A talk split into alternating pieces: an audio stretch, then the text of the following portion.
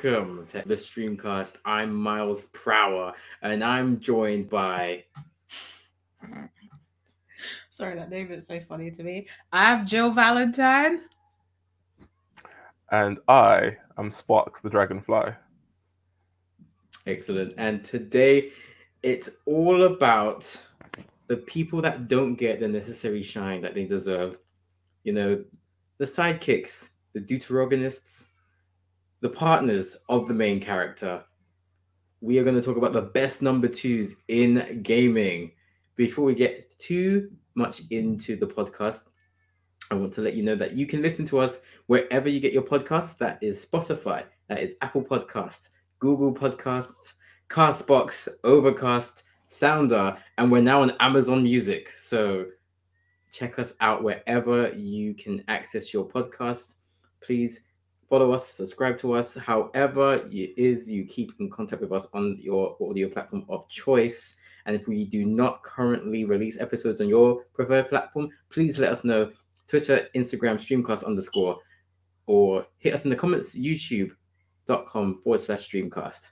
And if you can, give us a rating, please. I know on Apple Podcast you can rate us, so give us a good rating. It really helps us out. Please and thank you. Oh, let's get into it. So, first of all, I guess we can talk about good sidekicks. And from that, we can kind of divulge what you see is a good sidekick. And that's an open question anyone can answer at any time. Uh, I think I'll start it off then. I think if you're playing the long game, I think a good sidekick is someone who doesn't stay a sidekick. Like eventually they they leave the person that the, the sidekick off and they do their own thing. Um, so I don't know much about this topic, but for example, the Robins, um, one died, yay, they sucked, but the rest of them went on to do bigger and better things. Um, I think that makes you know a great sidekick, uh, and also one that eventually becomes, I guess, let's say if there's a group, one that becomes like a key member of said group. So, um, for example, uh, oh, which one am I gonna? Mm, which, this part of the podcast is it? You know, we're getting into it, or is this like the overview? Because I'm about to get into it, and I don't want to skip the overview. It's a bit of both. Get into so, it. Yeah. yeah. Oh, fair enough. Um, there's there's a guy. Uh, do you know? What? I'll use this one because it's a bit. No, which one am I gonna use? I love how you're Oh my saving God, pick options. one. Fine. okay. It's So many Robins. Oh no, I'm not talking about Robins anymore. Okay, there's a guy called um David Charleston in a book I've read called The Reckoners, and basically it's about everyone who's got superpowers ends up becoming evil, and he has to fight them. Um, and he uses his know-how, his brains, his wit to do it, and he joins the team, and you know he doesn't know how to fight. Um, he doesn't really uh well actually yeah he doesn't know how to fight. So he's basically a liability at this point but like he kind of proves himself. And then his other skills like his other soft skills and his knowledge and his know-how like eventually makes him a key member of the team. And eventually he starts playing out the strategies to fight the heroes. Um he takes out because obviously the government's pretty corrupt as well um so he finds a way to like stop them as well and he basically is the main character but so I guess he starts as the sidekick that becomes the main character. Oh, he's the main character. He starts as a sidekick in the group, even though he's the main character of the book, and then he goes on to become the the main character of the team as well as being the main character of the book. But you can see his growth throughout um his his journeys in the team, and you know I guess that's what makes a, a good sidekick. I guess. Wow, should have really gave some bigger backstory about that, but you get the idea, you get the gist. So that's a good example of a side character, but because they become a main character, I don't know if that like counteracts it. Oh no, I don't think it counts at all. Actually, I'm gonna have Yeah. to like remove so many of my my things. I've, I have not understood the assignment. Okay, so I'll, I'll give an example, and then hopefully that will help you. Or no, do no, you no, have- I'm, do you have an example? yeah. Do you have an example of a good sidekick? I was going to say, like, my, one of my favorite sidekicks is Dog Meat from Fallout 4. Who's my dog? Thanks. That's a good one. yeah, but that's it. He's my dog. He's my dog. Yeah, no, it's Benton! great. The first thing, well, the second thing, the person you find when you leave the vault. I mean, you get your your robot butler, but that's that's all right. Then you get a dog. Like that's the best thing you could get. In a very shocking circumstance, your whole family is dead. The world's been blown up. Dog. Yeah. And It best friend. Exactly. Doesn't second guess my opinions. Will go head first into a fight. Can dress him up with a little bandana. Like, what's what else do you want? Okay. Okay. Yeah, fair enough. Yeah. And you can get him a kennel. So you get a little house, put him in a kennel, and he'll stay there and guard your house while you're off gallivanting. So, That's really Love it. nice. see, good one. If It's not enough. if Akira can have dog meat, can I can I have Pokemon? Because I mean, technically, they're your sidekicks. Like if you were to say Pikachu to Ash, then yeah, for example. Hmm. But they do follow you in some of the games. So I'll, I'll, I'll hear it. uh, yeah, they follow you. They they battle for you. They they die for you as well. Like they literally are ride or die. I mean, you I'm revive them you- I'm at not some gonna point. Sorry, but- I'm not gonna have you talking about every Pokemon. Like Pokemon as a concept being a great psychic. If that's what you're doing, no. 'Cause I'm listening to you, and you're just like, yeah, you know, you give them rare candies and stuff, is it? They do, they do the job. Come on. yeah. What's What else would you call them?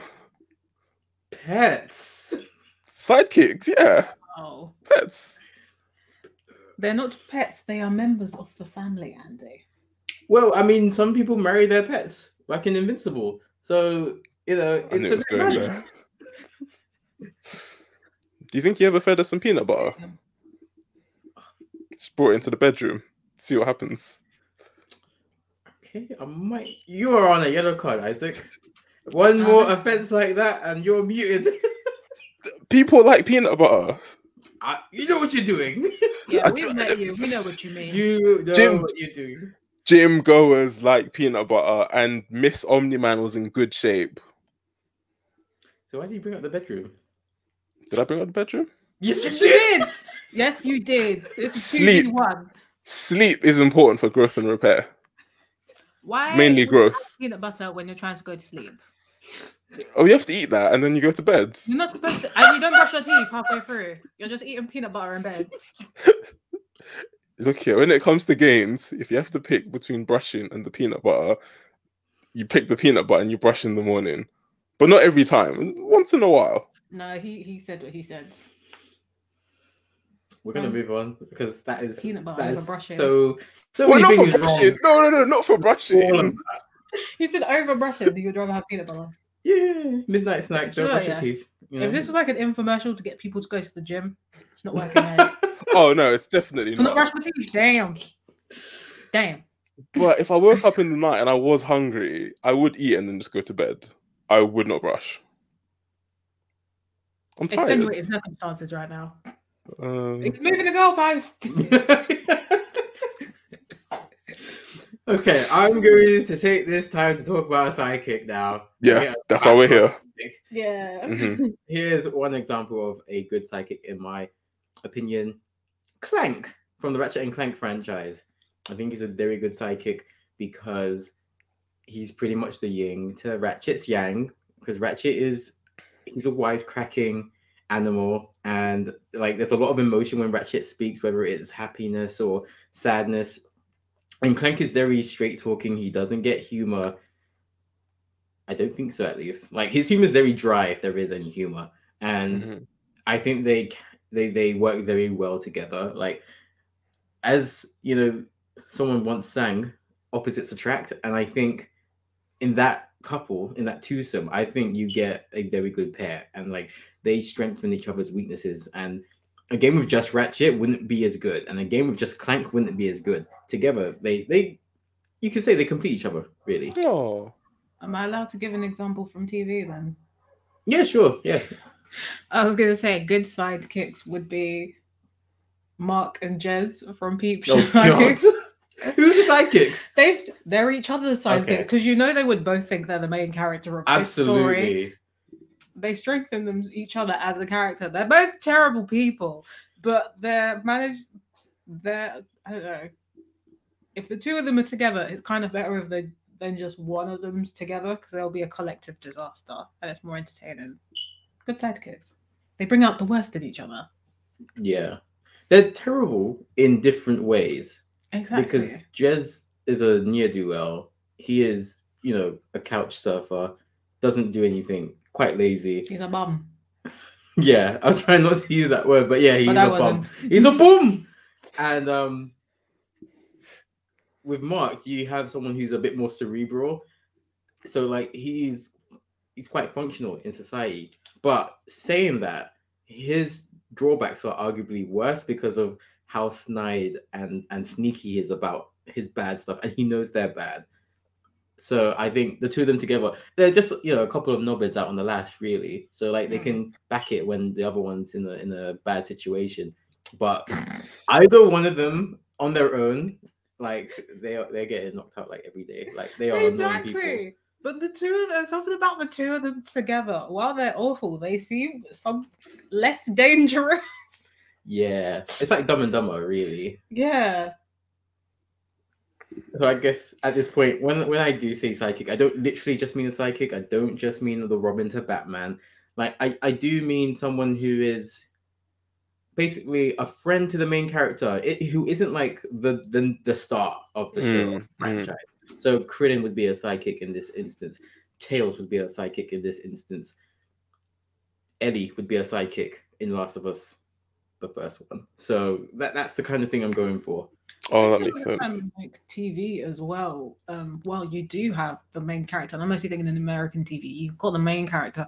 The side character tends to be the more interesting person. Like I, so I watched Teen Wolf, and obviously it's about the main guy who becomes the werewolf. Personally, I found his best friend way more interesting than him, and he didn't get any powers throughout the entire show. He was just really, really smart and clearly um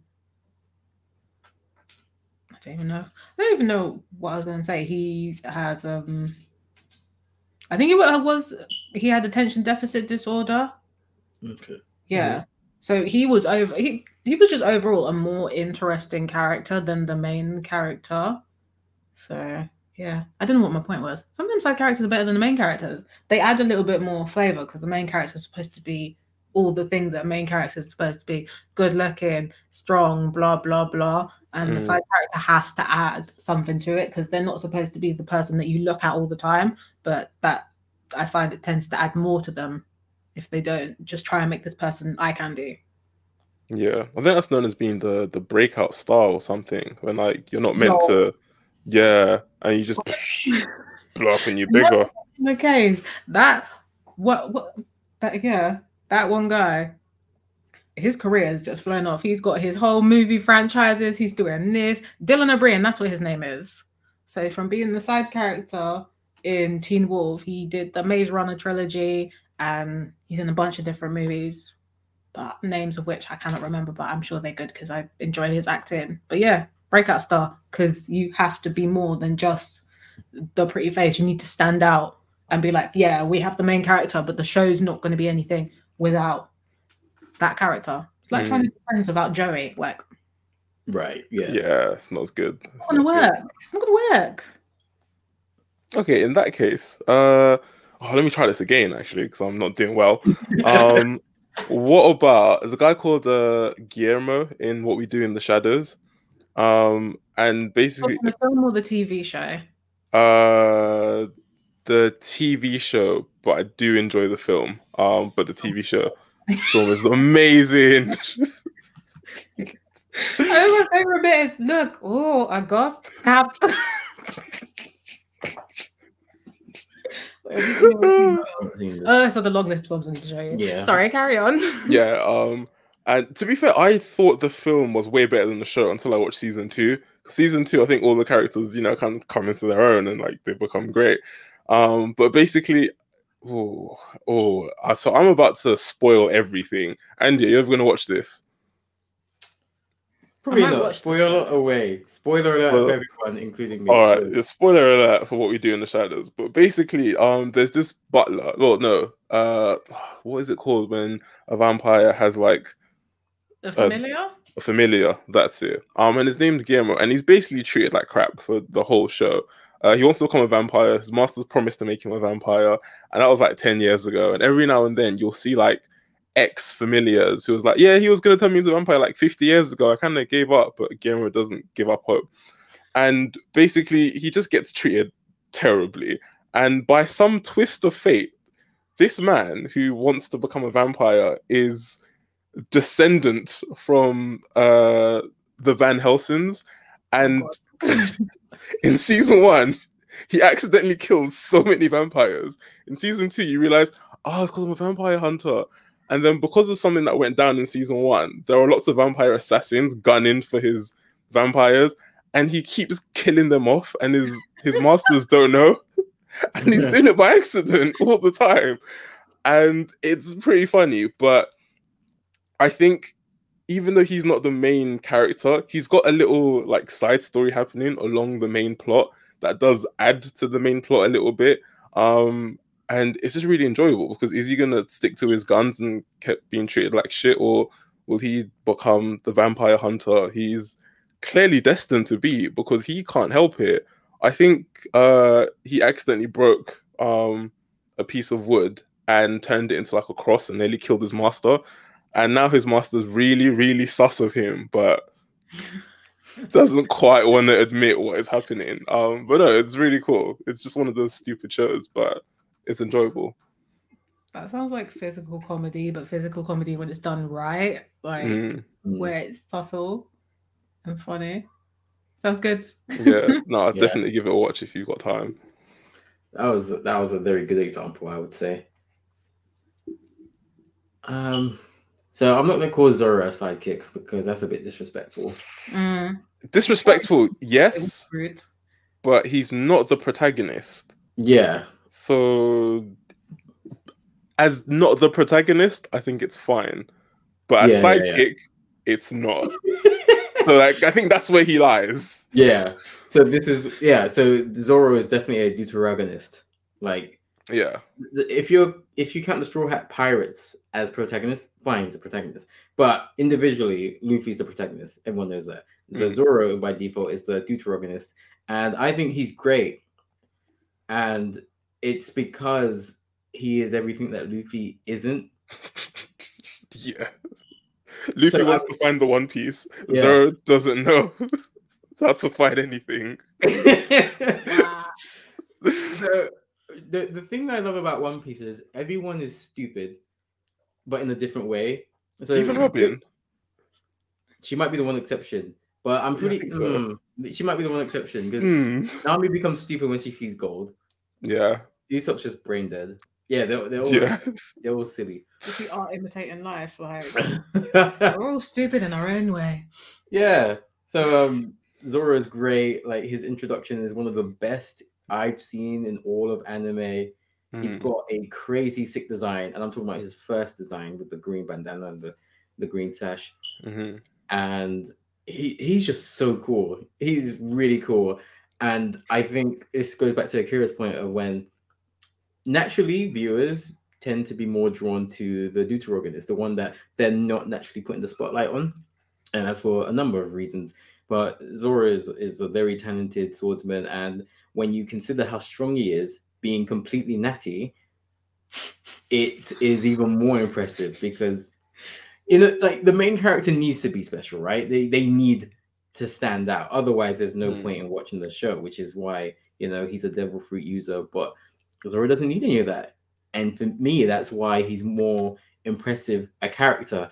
I wouldn't change a thing. Zoro is a great number two, but I think he is the unsung hero. Like the scene with Kuma, where Oh, he yeah. takes all of the pain, and then he says nothing happened. When you can see him, ble- like this, ble- he's bleeding everywhere. I'm sure he's lost like 25 pints of blood. I've tried to work that one out, and he's just gone. Nothing happened here. I'm fine. Like that just cemented him as the coolest He's a bad man. he is a bad man. Uh, he he's one of two people who could pull off a pink Batman shirt, and you know, Zoro is a legend for me. Like if there was an anime Hall of Fame, Zoro should be in there. Mm, Hundred percent. And I like what you said about how you've got the main character, and then you've got like Zoro, who is very different, and he's not like the main character who always stands out. And I think that's another thing that sidekicks do well. And I think that's another reason why sidekicks are so good because the main character needs to be the spotlight and kind of appeal to everyone. And by trying to appeal to everyone, you kind of lose that individualism. So, like, but with the side characters, you can kind of specialize them. Um, and that's why shows like like One Piece, Naruto to an extent, uh, I guess Dragon Ball Z as well, maybe, um, are really good because you'll have like a really well written like cast of you know people that revolve around the protagonist. So maybe the protagonist isn't your cup of tea, but there might be an arc where there's one character that you're like, whoa, they need to come back. I need more of them.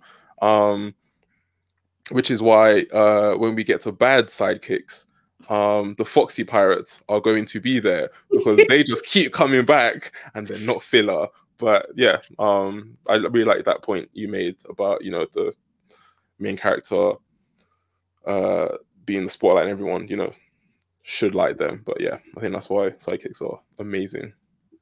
It's a little specialization. Yeah, I I agree with that one hundred percent. And I guess briefly, I'll talk about the other man who is cool enough to wear a pink Batman shirt, Vegeta from the Dragon Ball franchise. Hmm. He starts off as an antagonist. So we're going to talk about his time from Namek till like the end of Z. And Hmm. he is a great sidekick because, well, he's an anti hero. So he's not a sidekick, but he's definitely a deuteragonist. He's definitely the guy who's being pushed as you need to pay attention to this guy. He's important. He's Mm. a full-blooded Saiyan, and you know if Goku's not here, you can at least rely on this guy in strength-wise. Can you? Strength. Womp womp. I have finally done it. I've become the legend. no, you haven't. Enthusiasm, guys. well, I mean, so a big reason as to why I like Vegeta is his range of emotions. Now, most of the time he's angry, he's grumpy. You know, he doesn't like his son for like six years. But like when you see really painful moments, like he's crying against Frieza because he realizes he's not actually the Super Saiyan, like you were referencing Isaac, and he knows he's going to die. Like he actually starts crying, and that's it's touching. You know, uh, someone met with their own mortality, and this is someone who's been bred, you know, silver spoon for like 25 years, saying the universe is yours. You just need to go out and take it. And this is reality smacking him in the face. And the way side not sidekicks, but non-main characters react to failure is very different to the way that main characters react to failure. And I think that's what made Vegeta appealing to me. And the fact that he keeps messing up in the Cell Saga, he's pretty much responsible for getting Cell his perfect form, getting all those people killed, getting Goku killed.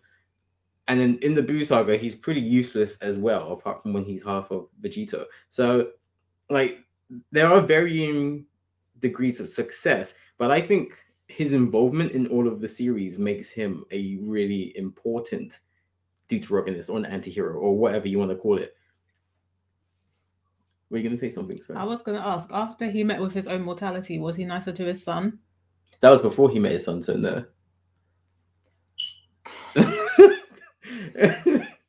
Whatever. Vegeta was a bastard for a long time. Evidently. Oh, do you mean Future Trunks? No, so like in Namek, Trunks wasn't around. But how could he hate his son if his son wasn't around at that point? Vegeta would have found a way to make it possible. I don't, already don't like this guy. Oh. This man's Yeah, got he's main not character syndrome and he ain't even main He- character, he- boy. Uh, He's not a good dad until he dies for the second time. They should have made the first one permanent. yeah. Yeah. Because you had a second time around the sun and you decided to still be a gigantic melon. Like, it's time to go blood. hmm Yeah. Yeah.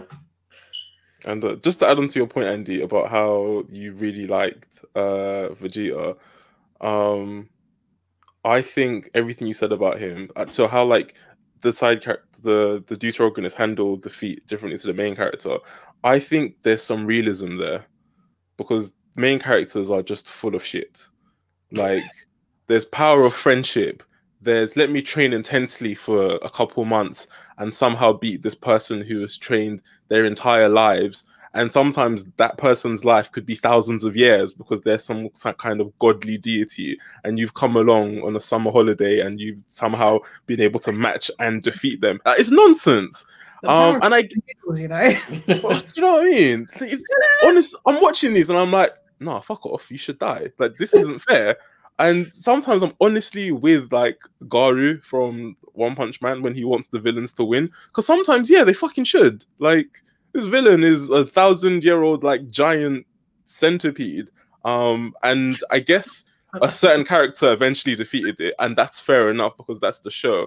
But everyone else, like, yeah, like you're not going anywhere. You shouldn't defeat this. Fair enough. And in any other show, if it was, if One Punch Man wasn't like a mockumentary on, oh, mockumentary is the wrong word, but like you know, a parody, that's it, of anime, then he'd be finished. He should be finished. But it works for One Punch Man.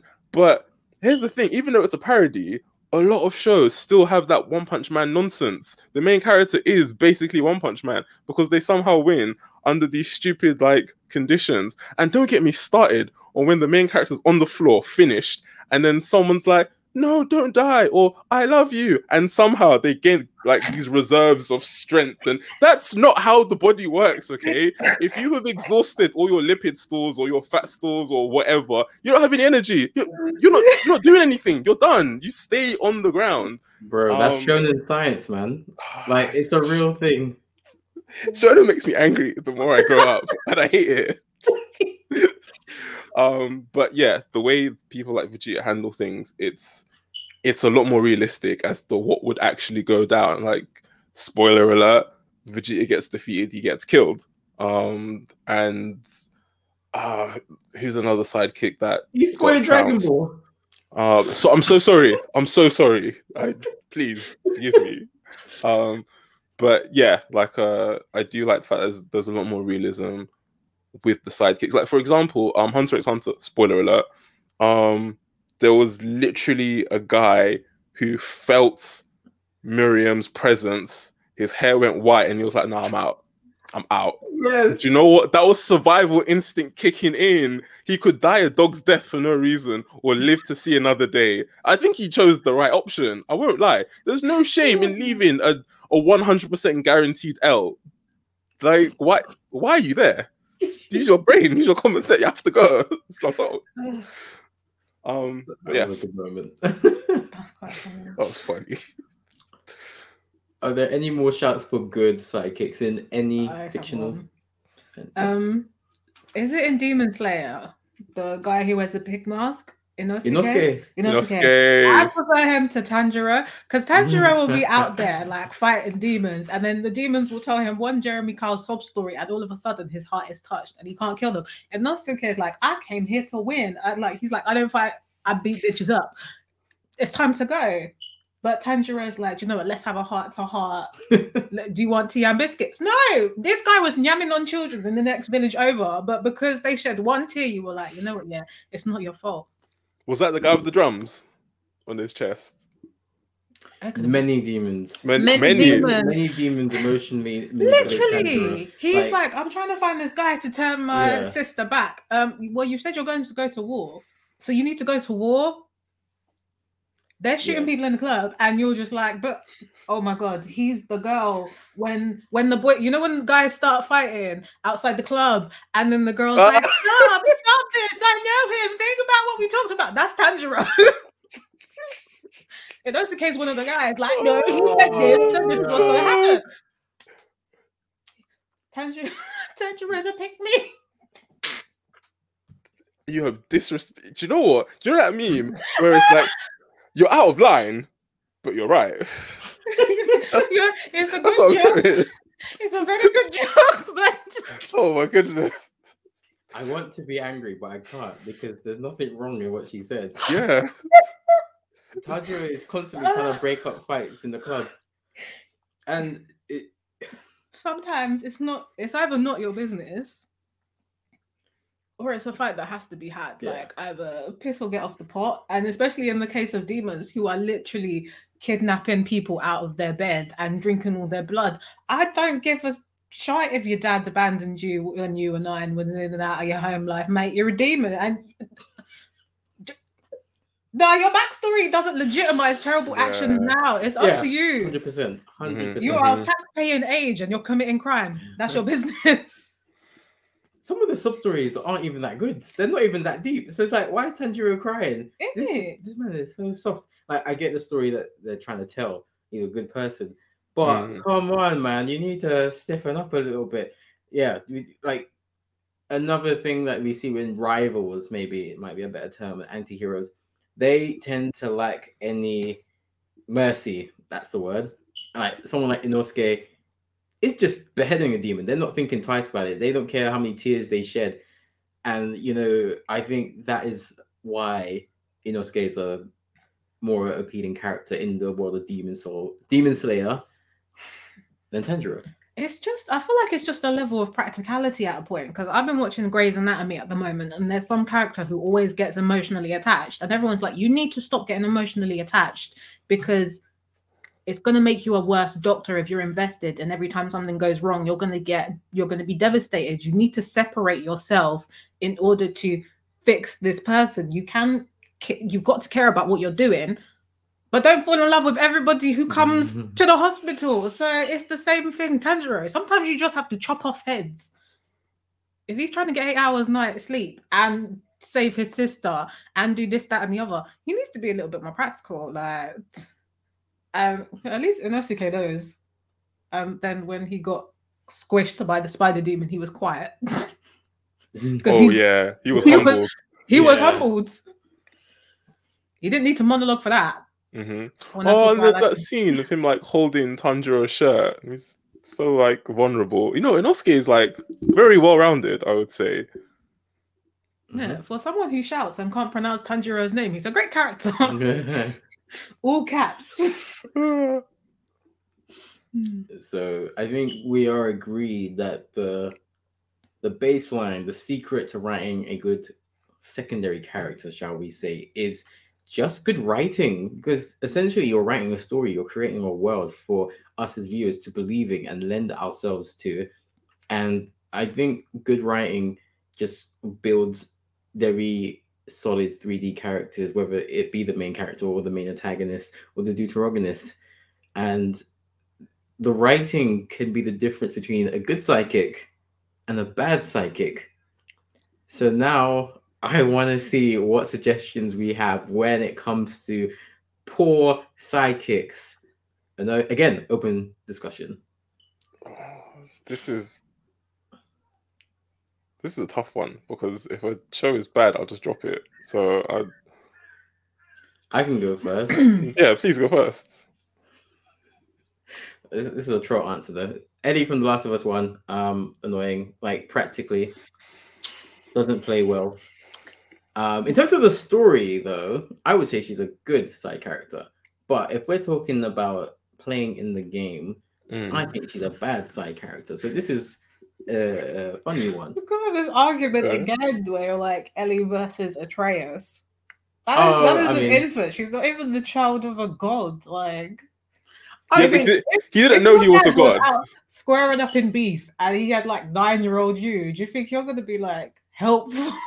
I think these are all things to try and distract us from the point, which is relatively in this world, Ellie is not helpful as a character. And things become different in Last of Us Part 2 when you are Abby and you have Leave or Lev by your side. Mm. And it's completely different. Lev is a good sidekick Would and Ellie is a bad sidekick. is. would that be a case of Naughty Dog just becoming better developers and knowing how to use a secondary character? I'd say it's not really Ellie's fault. It's just this is It is. what they could But- do with the PS3. Remember, that was the PS3 game. Do you know? I think in the case, a whole part of the storyline for The Last of Us was positioning the two characters as parent and child. Mm. So a lot of that was Joel protecting his child. And your child is not exactly the person who jumps to the front of the fight. If there's a fight going on, you're in front of your child. So Yeah. she's not necessarily going to be useful in that way. But if you've ple- previously played God of War, then obviously she's going to be a useless child. Also, like Hmm. Atreus was raised as a warrior to an extent. He was taught how to fight and Very to well. hunt. It- it- no, Very no, well. Faye, Faye did teach him certain things. Like he wasn't just Taught him how to hunt. She taught him how to clap back, apparently, because dang. yeah. um, and to an extent, I'd say he kind of knows how to hold his own. Like, apart from, I guess, no. To be fair, Kratos doesn't really teach Atreus much. He just shouts at him a lot. Like, you don't really see Kratos say, "This is how you do this. This is how you do this." He shows him how to finish off a uh, a beast, and I think Atreus already kind of knew how to do that. He was just scared, but Atreus did know his way around certain weapons. And there was that scene where Kratos goes away for a bit, and he's gone for a very long time. And he left the axe, and Atreus has just committed some atrocities. Basically, I think he wiped out half population. Honestly, the bodies. Um, so so yeah, I think Atreus he already knew how to fight, and Ellie was just a girl. Not, yeah, just she was just a small child. I, I I hear that. I'm trying not to compare the two I think in especially this case, though. considering Ellie's background, she's protected by the fireflies all the time. So Yeah. and the one time she wanders out, she gets bit by a zombie.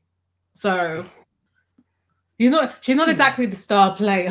Yeah, Hey. I mean, I'm not backing it for Ellie, but nah, come on, man. Don't, Hey, don't, this is an agenda gonna, that's what I'm been going gonna on say, what I'm gonna say is, if her being awful to play with is a byproduct of the story, then you know what? Fair play, Naughty Dog. I'll take that.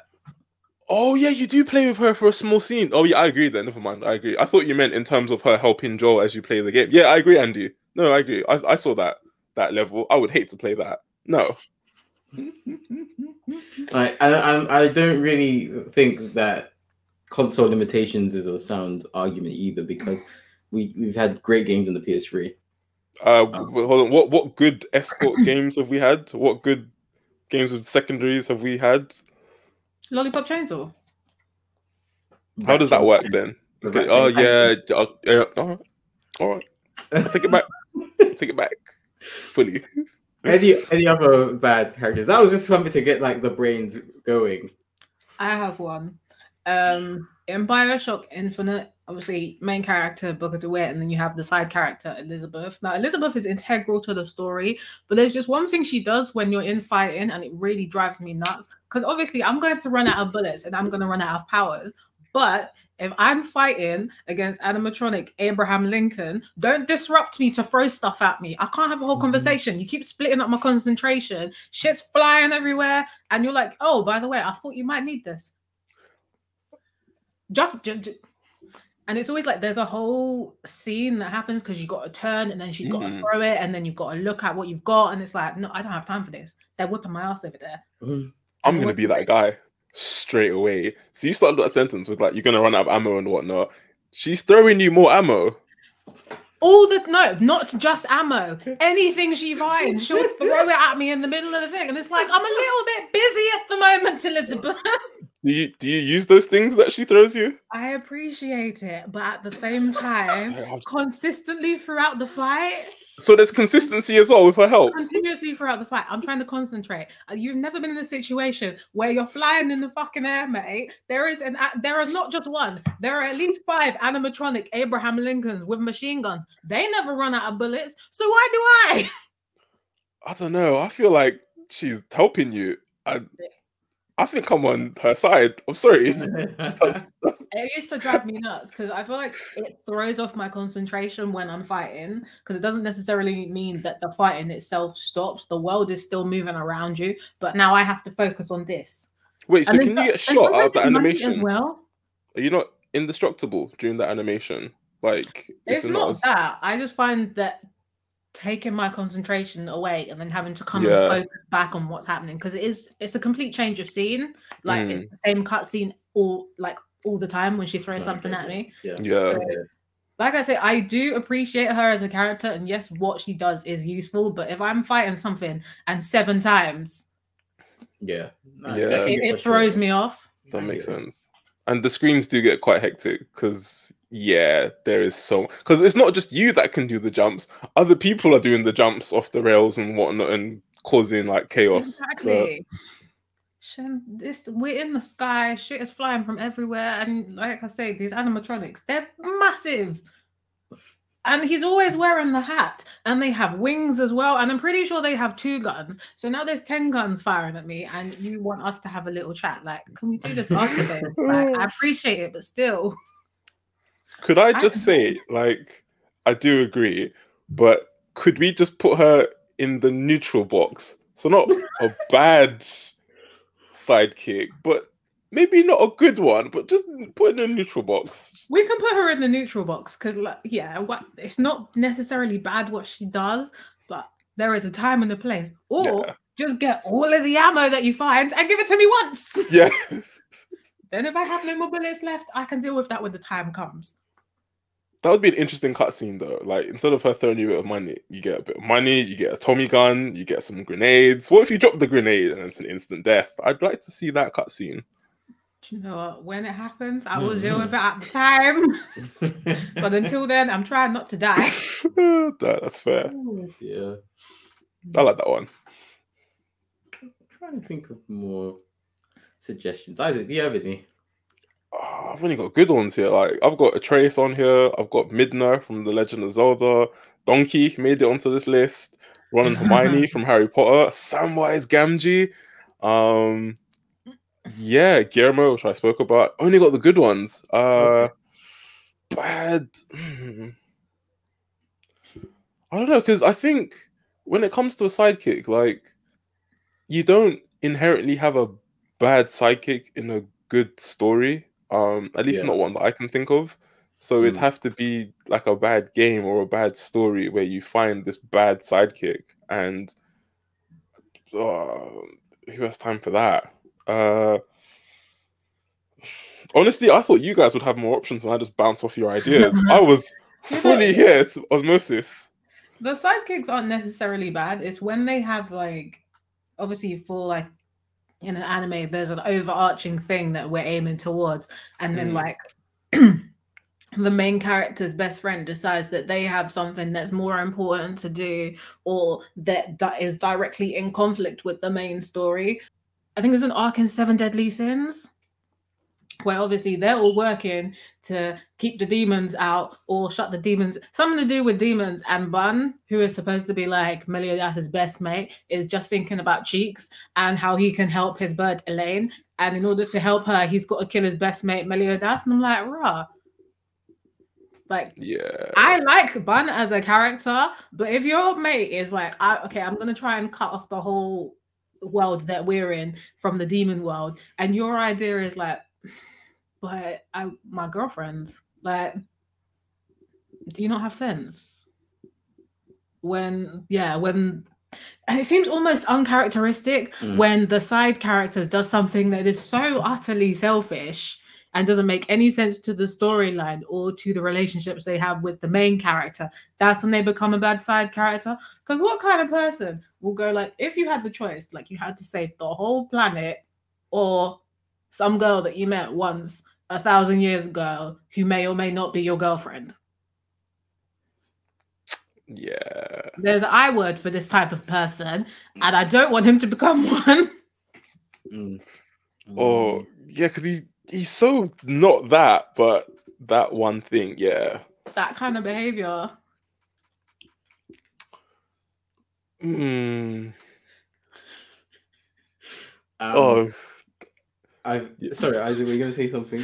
no, it's just like every time Seven Deadly Sins get brought up, I I dislike it more and more because I think on me, I was talking to about it, and like Elaine is clearly a thousand years old. Don't get me wrong, but Elaine does have the body of a what eleven year old, and There's a TikTok I have to send to you about this particular thing. yeah, please do, please do. they're all talking about how their type of woman is the best, and then Ban's like, "Nah, Elaine's got it going on," and then you see Escanor on the phone to the FBI, like, who decided that. Is it like no?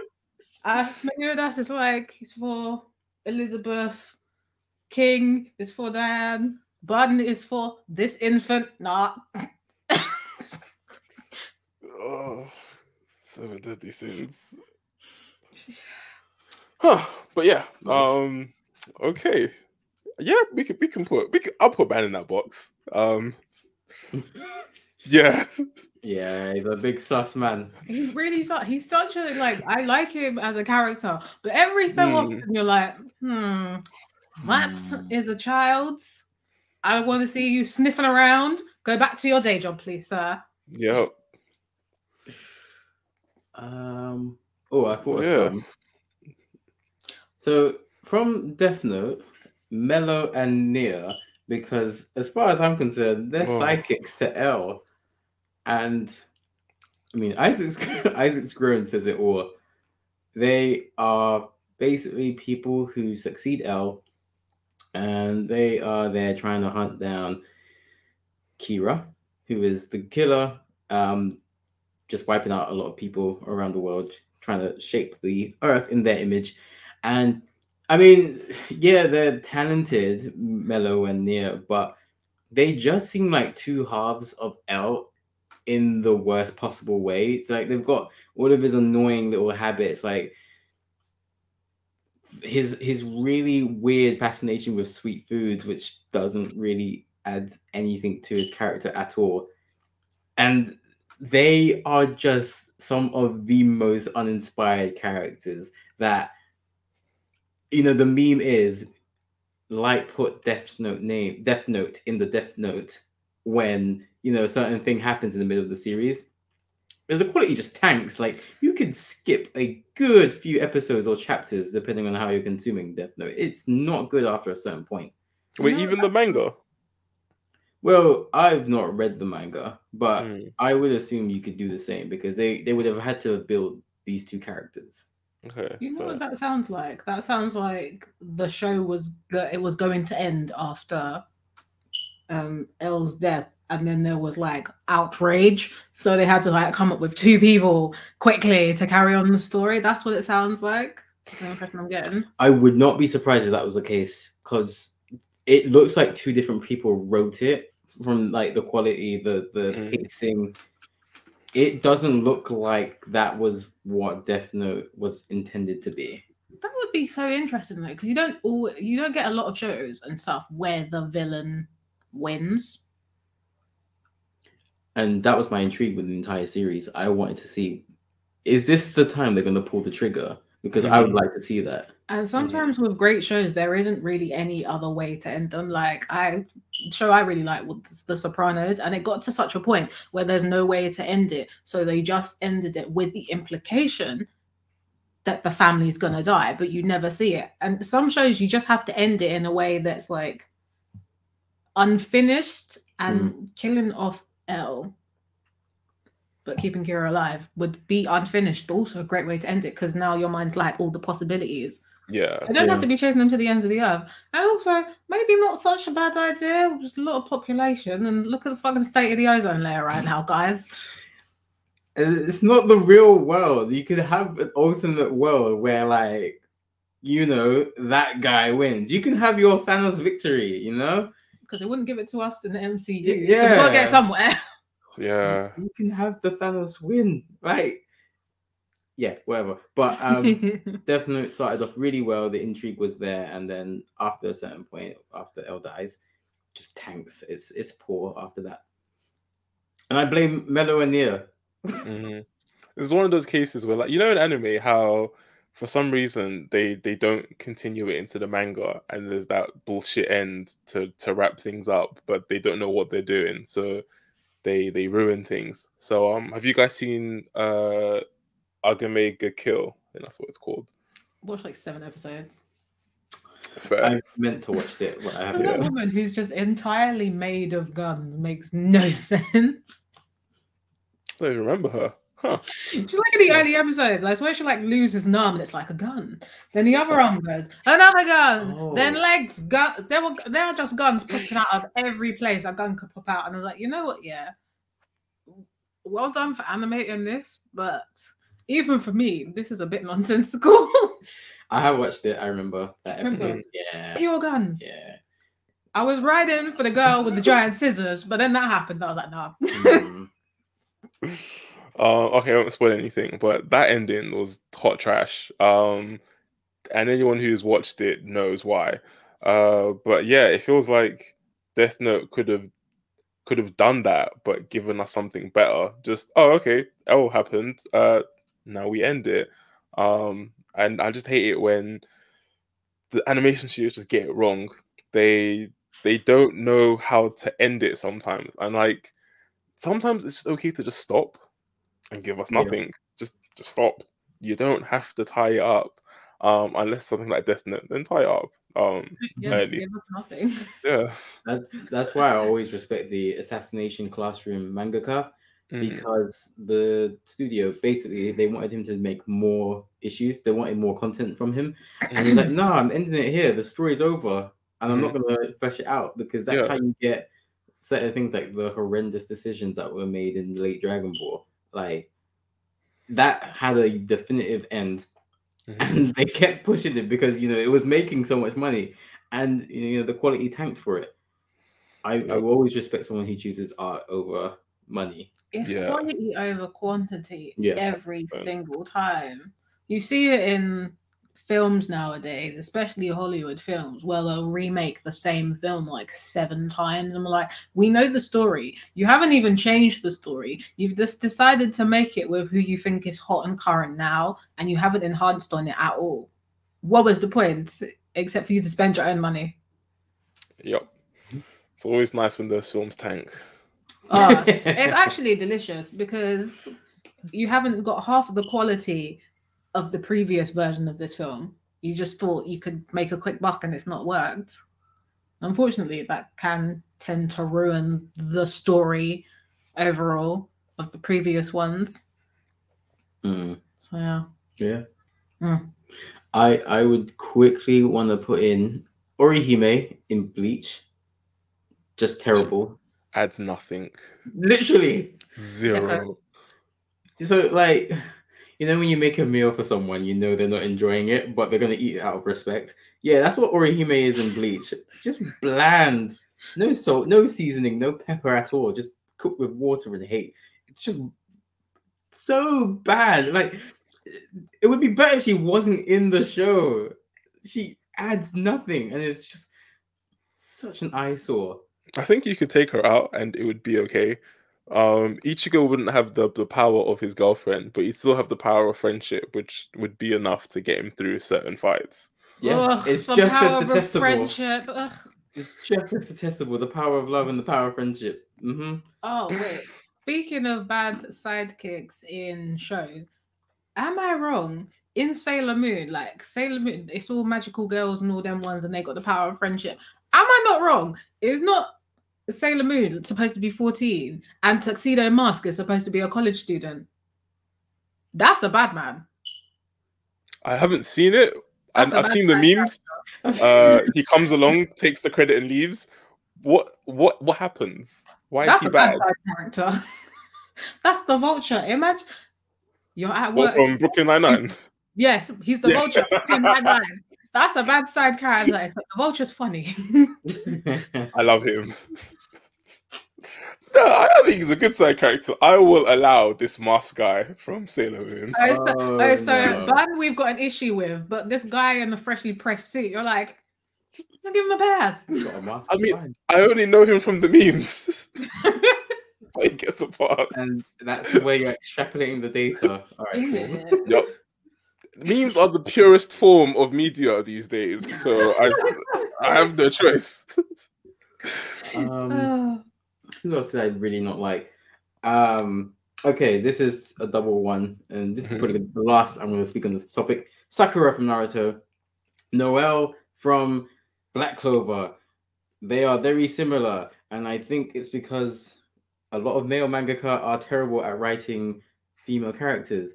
Sakura serves to give birth to Sasuke's kid, and that is it. She is annoying from episode one, and that's fine. A lot of characters are annoying from episode one. Naruto is very annoying from episode one. unlikable. I would say. The thing is, Naruto comes a very long way, and yeah, he's the main character. Yeah, he's the chosen one. But then Sakura almost gets that growth. It's not like she remains annoying. Ino remains annoying for the entire series, and you know doesn't get any better, in my opinion. Hot garbage from beginning to end. But Sakura gets better, and like in Shippuden, there's like yes, she can actually stand with the other two of Team Seven, and then all of a sudden it just goes away, and that's really infuriating for me. So she's she's a bad uh sidekick for that. I will say to to slightly defend Sakura, um, I don't know if it might be a ratings thing, but for me, I'm happy she left. I didn't like her throughout all of Shippuden, not Shippuden, all of the first um Part one. 150, yeah, part one, Yeah, the best. And part then- of it. and then to bring her, like, I'm glad that she got the development. Like, it was great to see, but for me personally, it was too little, too late. I didn't care about her story. I didn't care that she'd become apprentice to Tsunade, who, as well, I didn't really like that much. Um, so when she just lost all her screen time, I was like, "Fuck yeah!" Like, forget about her. Um, and then they started bringing in other characters. Like, you got Asuma, who we learned a little bit more about, and then Kurenai's story. Unfortunately, um, I won't spoil it because I think this is actually a really good arc. It's a That's a really good arc. story. But unfortunately, because something happens to one of them, the other person is also kind of benched because they kind of sort of retire. Um, and Bad it writing. feels like we got a good arc with them and everything was taken away, which which really Mm. sucked. Uh, Um, you've had your chips now.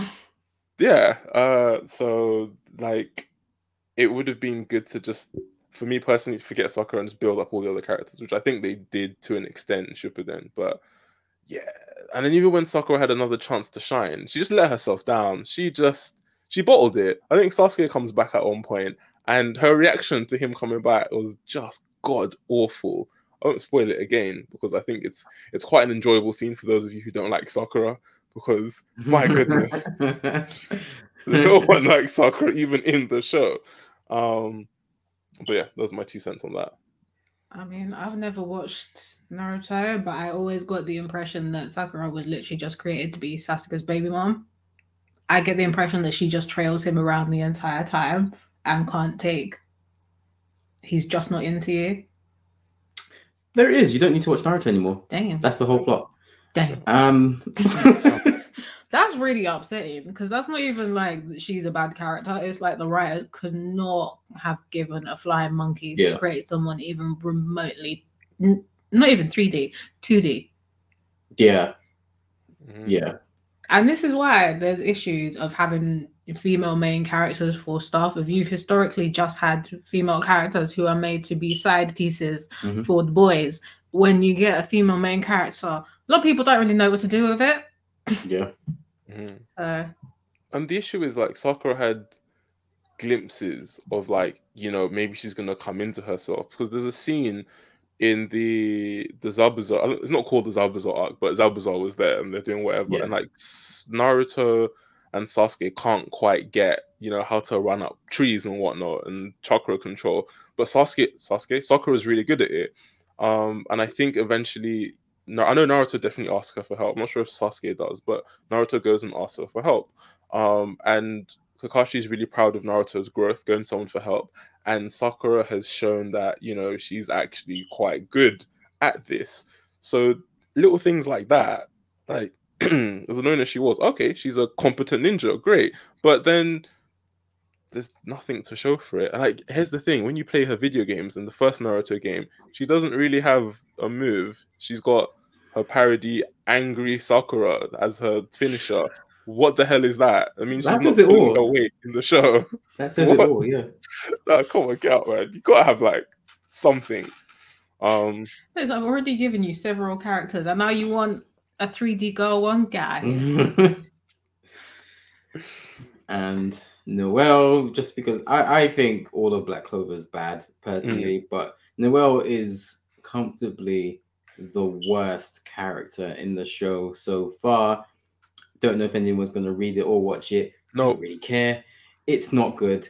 Anyone who does like it, fair play. But I think it's the most factory churned shonen bullshit that could ever possibly exist. It's taken everything from every popular shonen like 10, 20, 30 years ago and just like kind of mm, pushed it in some kind of abomination machine. And here you go. Every shonen trope imaginable is here. Main character's loud, main character's a doofus, main character wants to be the king of the people that are the shit in this world. Main character has a um, a rival who's super cool and everyone likes him and is going to be the chosen one apparently. And then you have the girl who likes the main character but doesn't quite want to admit it, and that's Noelle. And they're just it's painful at this point. I don't know why, but this writing in particular is very offensive to me because they're they're like there are times where she can just say the thing like, "Yo, what are you saying? I I like you. I'm feeling you. Let's you know get to it." And like she would blush and run away. Like, like I get Hinata from Naruto. That was her personality, and that was like it, it bled into other parts of the show. When she fights Neji, that personality is there. So it's Wait, she fights Neji? they do fight because it's in the Chunin exams. Can I find out who wins? Neji won. Neji, Come on. effortlessly. Come on, effortlessly. Because I know he fights Hinata in the Chunin exams. But That's I don't know about. talking Damn. Oh, Hinata. Oh, sorry, I thought you meant Sakura. Sorry, yeah, sorry, sorry, my I bad. did say I heard Sakura. Sorry, I don't know why. Oh yeah, he smacked her. It was Yeah. painful to watch. and my, my point was it does kind of lend a, a, a sense of believability when it comes to Hinata being weird with, Naruto because she's just weird all the time. Whereas with Noelle, like there are times where she's like really kick ass and she's owning her shit and she could do this, and then like she turns into a pool of mess when it comes to Asta. And it's like, why can't you get together? These these two sides of you don't mesh at all. They don't make the same person, and it's. I mean, I I just think mm, the writer's very bad, but I that that character is just so bad, and I had to drop Black Clover, and I gave it a lot of chances because I really wanted it to be good because. If it came out in the 80s or maybe even the 90s, it would have been good because Rave Master, right? A lot of people like Rave Master, and I don't think that's very good either. But this is out after One Piece. This is out after Naruto. This is out after Dragon Ball, Yu Yu Hakusho. So many better series have been made, and it's like, what have you done to stay up to date with these new beasts in the game? Nothing. Good I love that soundtrack. You feel personally attacked by this. I'm Like, very genuinely like this is at the front. This was directly made to piss you off. I'm loving it. no hate though. I'm sure the writer's a lovely guy, but it, it's it's it's it's not good. Black Clover is not good. You Not see why you. it took me so long to get into shonen stuff? Yeah. There's all the different marks they hit, and there's someone shouting. Like, come on now. Oh yeah, the, I, so I read the manga for like hundred chapters before dropping it. So I found out they were going to do an anime. I watched it and like Asta's really shouting. The voice actor or actress or, is really shouting every single line of Asta's, and I had to stop it three minutes in. I was like, "This is bad." Berserk 2016 was bad, but this is bad. Like I can't finish a single episode of this. God bless anyone who can. I just want a side character to be like, so the main character's just shouting. Some random NPC person like opens up the window and is like, "Shut up! Can I? I'm trying to put my kids to sleep. You're standing in my yard, hooting and hollering like you're on the radio." I want it to be like a constant theme of someone telling them to just, "Do you mind? You're like disrupting a- nature." Seems like a great parody anime. I would watch it. That's something that would be in either Psyche or One Punch Man. Defo. hmm because Genos is a bad sidekick, but it's a Oh, parody. Genos. Oh He's yeah. so, okay. He's so Like- eager. He's on top of the list, but like it's not.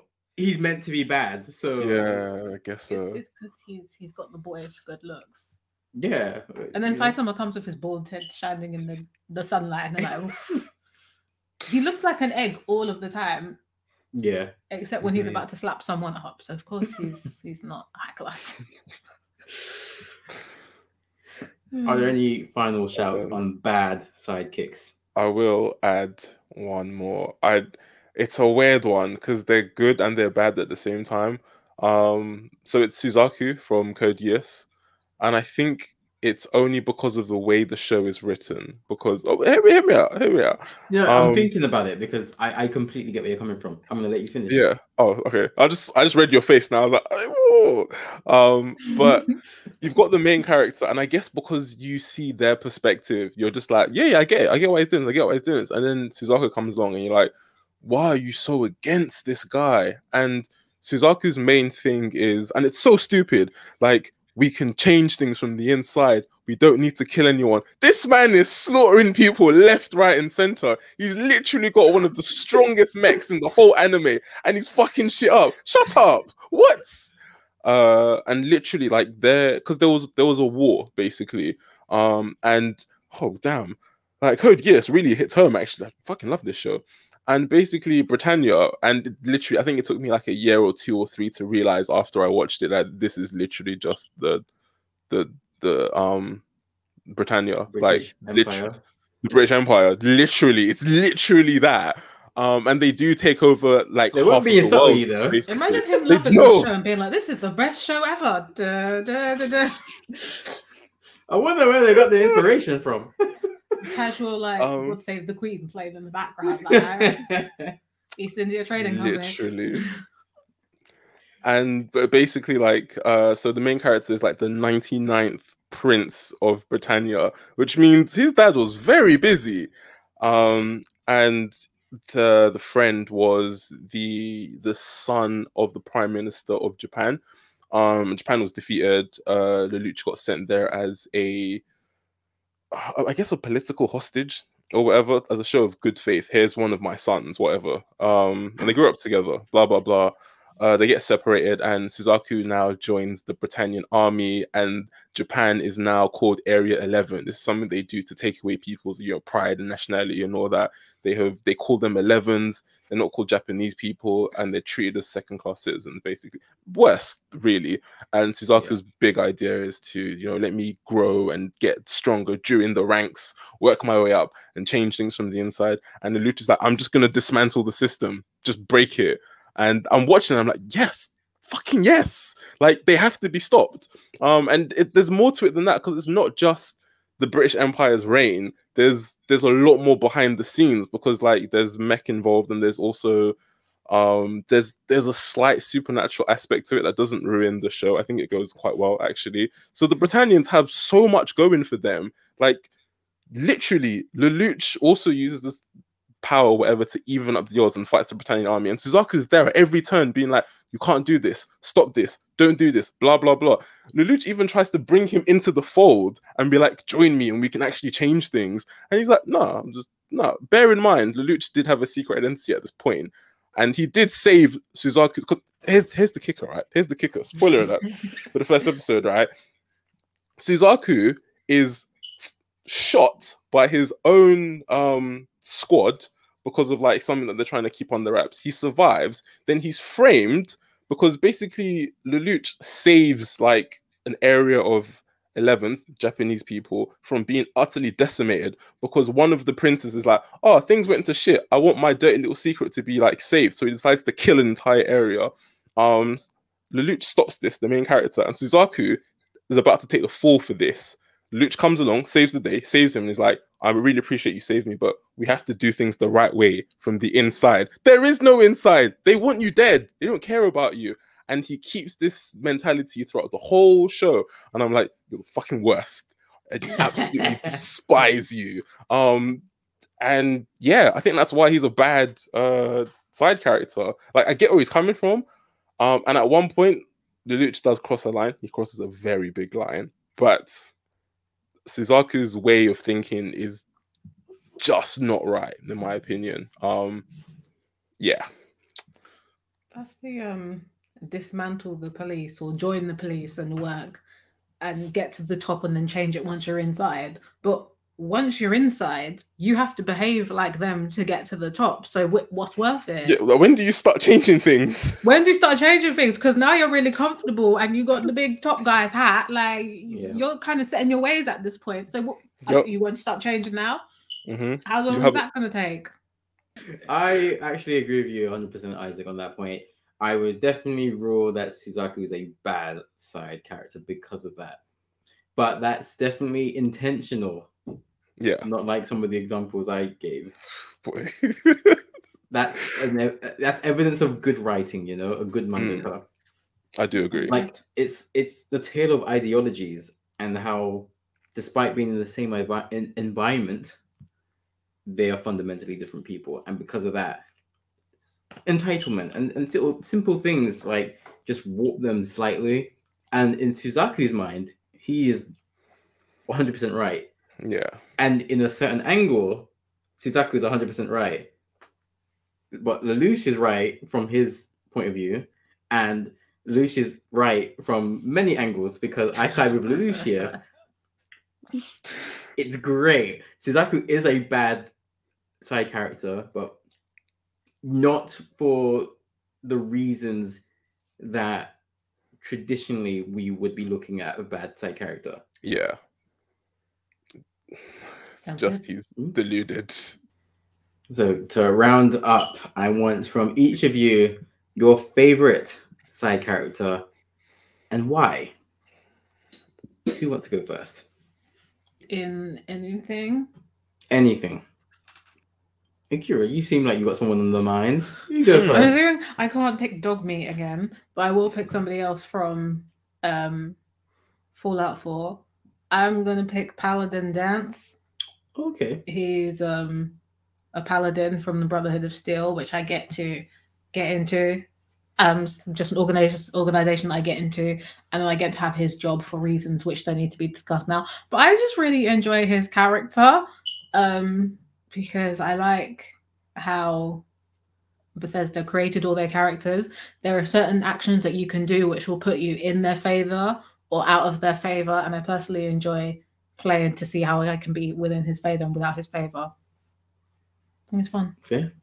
Nice. Yeah. Yeah, Bethesda. Isaac. Oh, go on. I was just gonna say Bethesda giving you choices that actually affect the story. Like it's it's really good to see. I think Bethesda do it. They're one of the best to do it. Um, and it's nice when you have a game like God of War and there's this great story you can follow, but when there's a story that you can interact with, oh hell yeah. Um, Yeah. I think I'm gonna go with. I'm not gonna go with the obvious because like otherwise this would be the God of War show.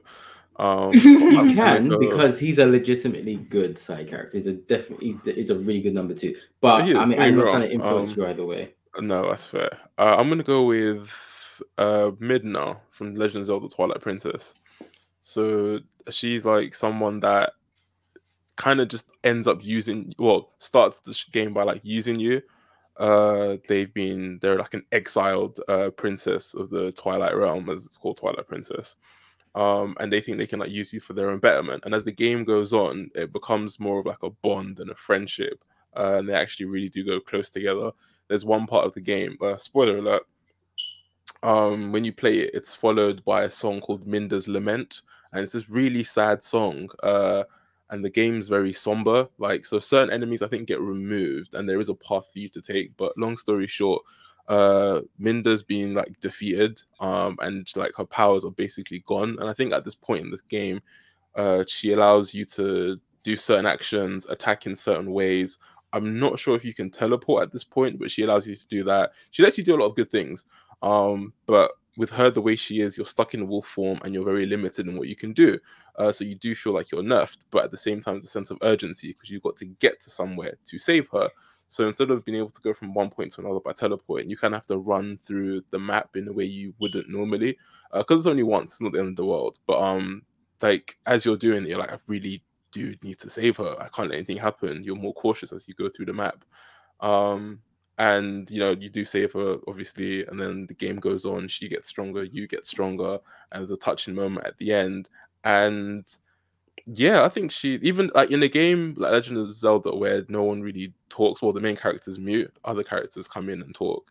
Um, it was it was an interesting way to do it, and I think she was written really well. Uh, and you can see her change from the start to the end of the game, her facial expressions, her dialogue, and uh, yeah, it was good to see Link actually bond with someone during the game instead of just shout and break pots. So Mm. yeah, Midna from Twilight Princess it was really enjoyable. A big part of me really wants to give this to Atreus, Shocker. Mhm. Yeah. but I'm gonna give this to Tails from the Okay. Sonic series. hmm So it will become clear in my explanation why those two are numbered ones and two in whichever order. But I'm gonna give it to Tails because of the bond that he has with Sonic. I think he Aw. does his job Nice. perfectly. Aw. hmm and he well, i'm assuming fourth war and you know all of that stuff he knows his role his Mhm. role is to make sure that sonic is the big guy he is number one and the spotlight is on sonic sonic is a great main character anyway but as i said earlier main characters desire the spotlight it doesn't work if they're not in the spotlight it just doesn't hmm I think everything he does is to serve Sonic in a positive way. And I guess this is where Atreus and Tails differ because Atreus is perfect because he snaps back at Kratos. He challenges the number one. And Mm. sometimes you do need that. You like sometimes when you're playing a game, it can just be like turning the motions, or you know, when you're in work, just copying and pasting spreadsheets onto each other. And you know, sometimes playing the game can be like that. It's just, yeah, I know what I'm doing. Mental exercise, boring. But like when you get stuff like you're, you're being lambasted and you're being insulted by the person who's supposed to be on your team, that can just wake you up and be like, hold on, who's who do you think you are? Do you not respect the protagonist? You know, um, Tails does not do that. But I really like a lot about him. I think he is different to a lot of good examples I gave earlier, where he meshes really well with Sonic. Like their personalities are quite similar. Sonic is very outgoing. I'd call him an extrovert, and Tails is very much introverted. But he makes up in intelligence and his utility of flying, mm-hmm. which obviously Sonic cannot. And I think because of that, he adds a very interesting dimension to the entire Sonic universe. And I, unlike Krillin in like Dragon Ball, I think Tails is important in the Sonic universe. Krillin is important up until the Frieza saga for obvious reasons. But after that, he, he can die and stay dead, and the series is still going to be as successful as it Sooner is. you go, the better. Hmm.